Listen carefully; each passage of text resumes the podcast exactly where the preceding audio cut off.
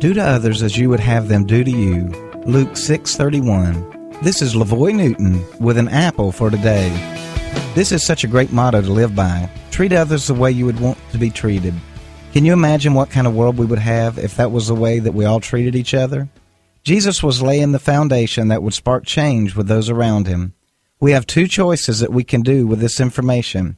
We can either pass it off as just a lofty suggestion that can never truly be lived out, or we can apply this principle to our life and let it be the way that we live our life. I challenge you to live by this motto. If you will treat others the way you want to be treated, then you will also spark change in the world. Let today be the first day that you live this way. Let's pray. Lord God, we need your help as we seek to treat others the way that we want to be treated.